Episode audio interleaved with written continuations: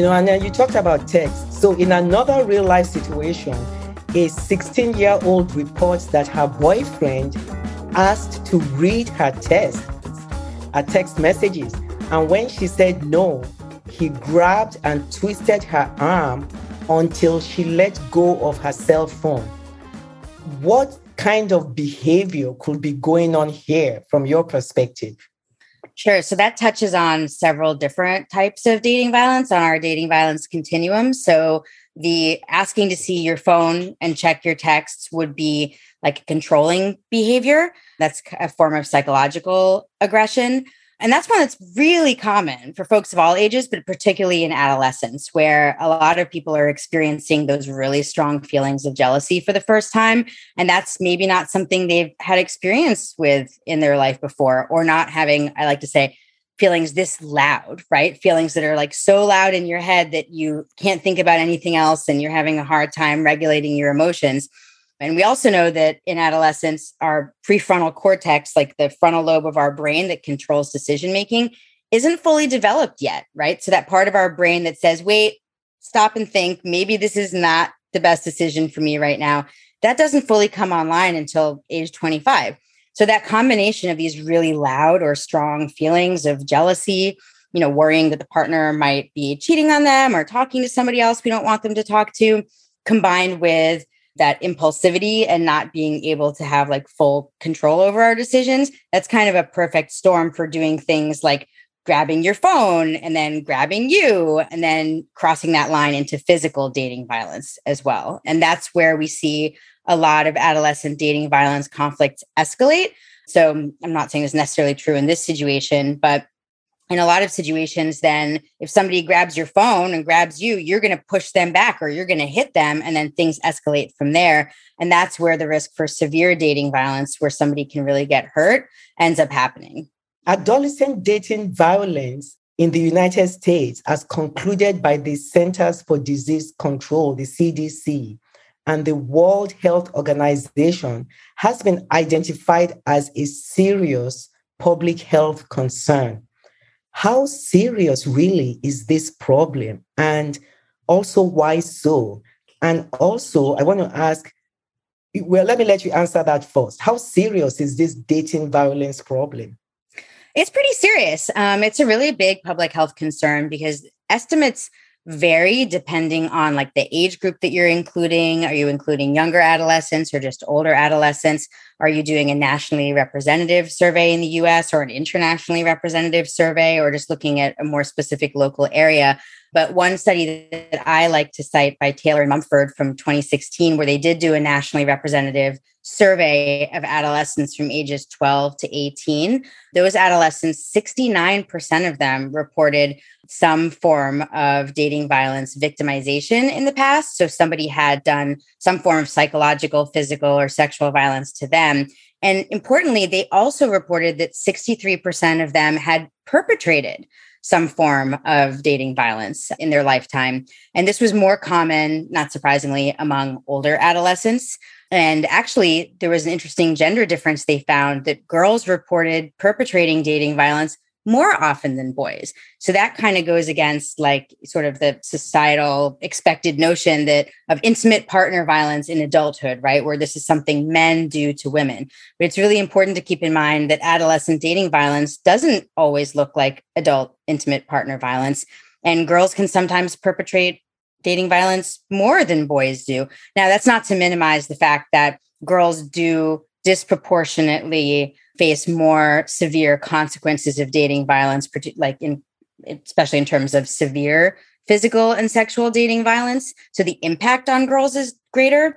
But if we look at that broad continuum of psychological aggression and things like, you know, hitting, slapping, punching, grabbing each other, grabbing the phone, throwing things, girls actually perpetrate dating violence more than boys do. It's also important to keep in mind that we need to be more inclusive of adolescents of all genders and all sexual identities and not assuming that, you know, adolescent girls necessarily have a partner who identifies as male, for example. So that paper that you quoted, uh, can you tell us again that study that showed these statistics? Yeah, so that's the STRIVE study, S T R I V, um, by Taylor and Mumford. And um, they also found that there was 18% of the youth reported they'd been the victim of sexual abuse and 18% had been the victim of physical dating violence. So there are a couple other national studies and some other local studies that really suggest that for the more severe forms of dating violence, those can range anywhere from kind of like the 10 to 20% range, like physical and sexual violence in terms of victimization. So um, that's like one in five adolescents is experiencing physical or sexual victimization. And the majority of adolescents, like up to 70%, are experiencing some form of dating violence, including psychological aggression. So not only is it like a public health issue, it's something that affects basically everybody to some degree. Like if you haven't experienced it yourself, you're pretty sure to know somebody who has. So, what is the most common type of dating violence reported by adolescent girls? So that would be, so it depends on sort of, I mean, it doesn't actually depend in terms of like what the most common one is, but for adolescents in general, it's psychological aggression or psychological dating violence. So that could be anything from calling your partner names to checking their phone to see, you know, that kind of controlling behavior to see who they've been talking to or where they are. It could be telling them what to wear. It could be putting them down, telling them that they don't look good or that no one else is going to love them the way that you do. It could be threatening to hurt yourself. There's a whole different spectrum of sort of like non physical or sexual psychological violence. And so that's the most commonly perpetrated and the most commonly experienced by both adolescent boys and girls. But adolescent girls are more likely to perpetrate that. So you said girls abuse boys and boys abuse girls, but it looks like girls abuse boys more from most yeah. of the studies.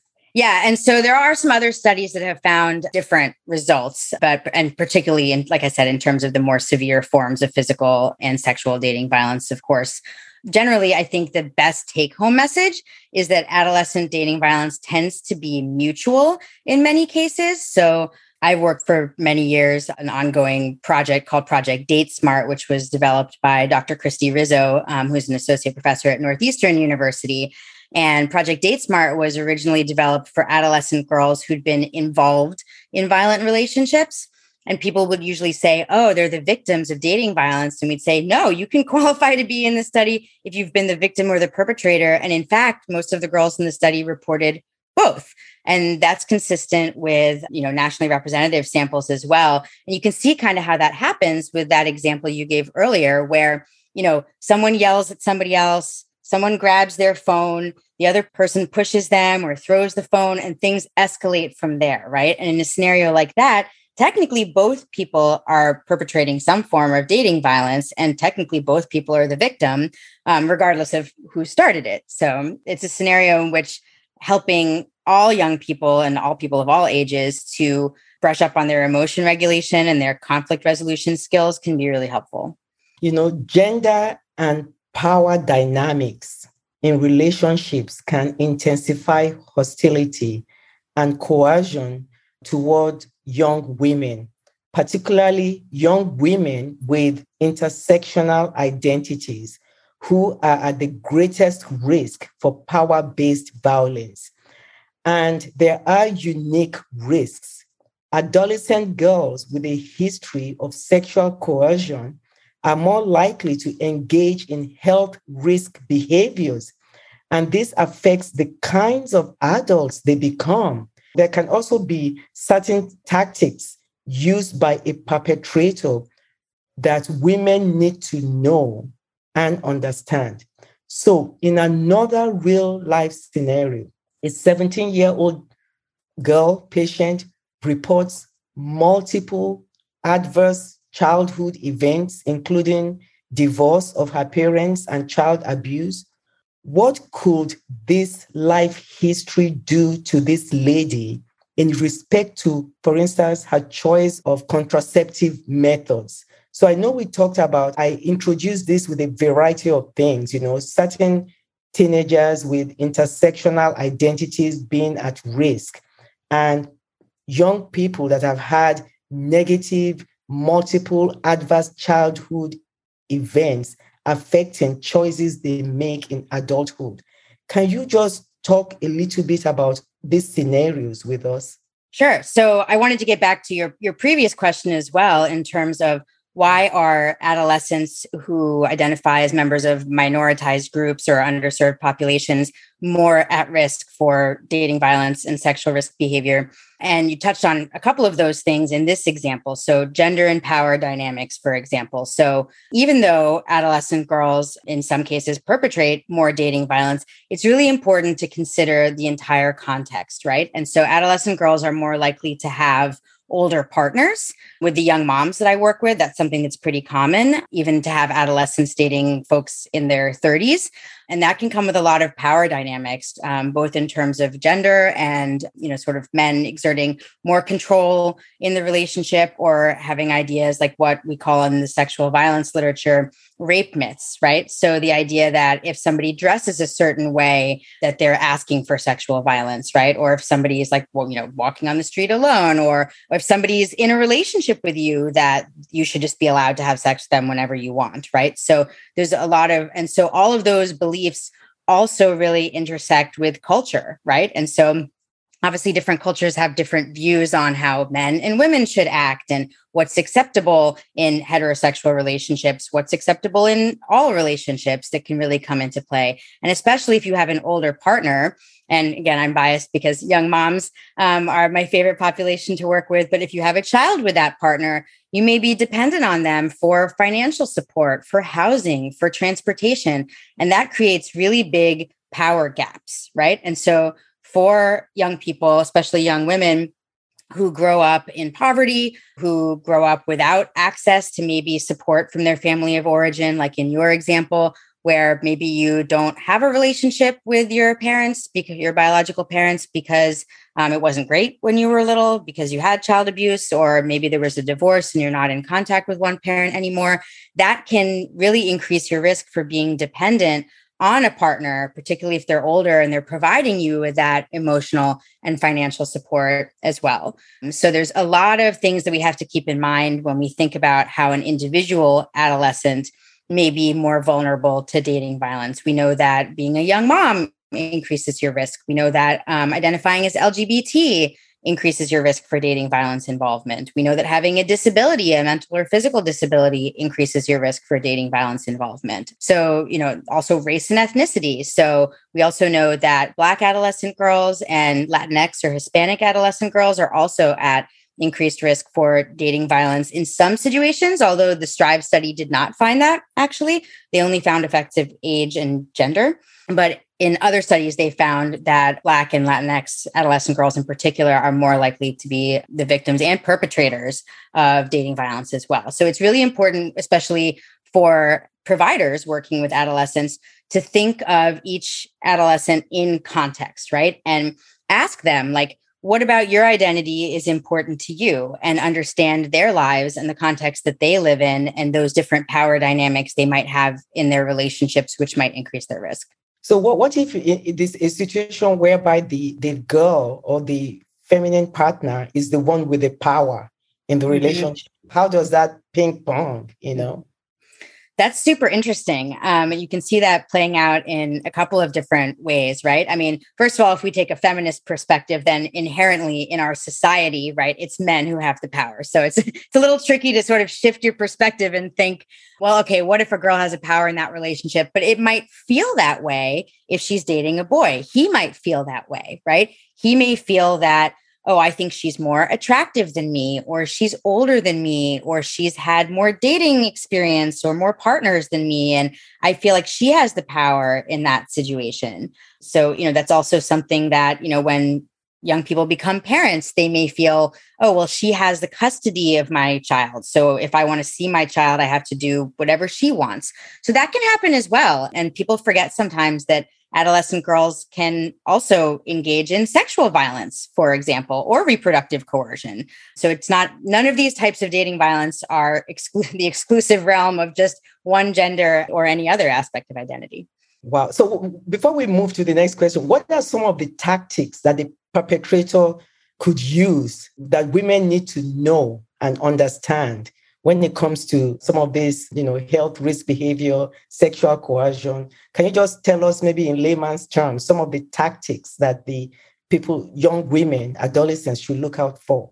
Sure. And I'm a prevention researcher. So this is like right up my alley. You're speaking my language here. Um, so, something that I really love to do in my research and clinical work is just talk about what healthy relationships look like. And as we discussed earlier, that can look different for different people. And the most important thing is being on the same page with your partner or partners, right? So, have those conversations about you know how often are we going to be in contact during the day if we go to school together are we like going to walk to every class together? Are we going to sit together at lunch? Are we going to meet up after school or not? Because that can result in a lot of misunderstanding and hurt feelings and things can escalate from there. Also having like the dtr define the relationship talk right? Like are we monogamous? Are we mutually exclusive? Like are we dating other people or sleeping with other people or what?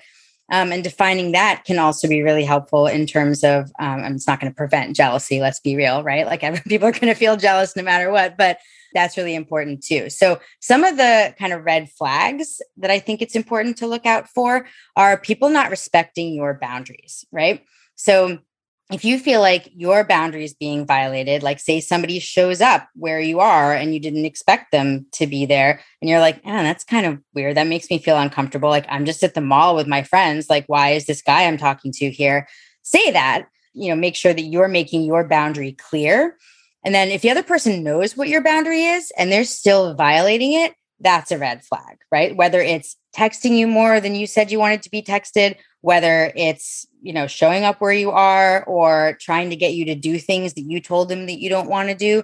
So that touches on the sexual risk piece as well right? So something i'm really passionate about is condom negotiation. It's kind of a funny term but basically anytime that you're having a sexual interaction with somebody there's a lot of negotiation going on and that's something that we are not trained to do growing up right so there's a lot of like talking about you know, what are we okay with? Like, is it okay if I kiss you? Is it okay if I touch you here? Or there should be. Anyway, people should be asking um, for consent for things that they're doing with other people.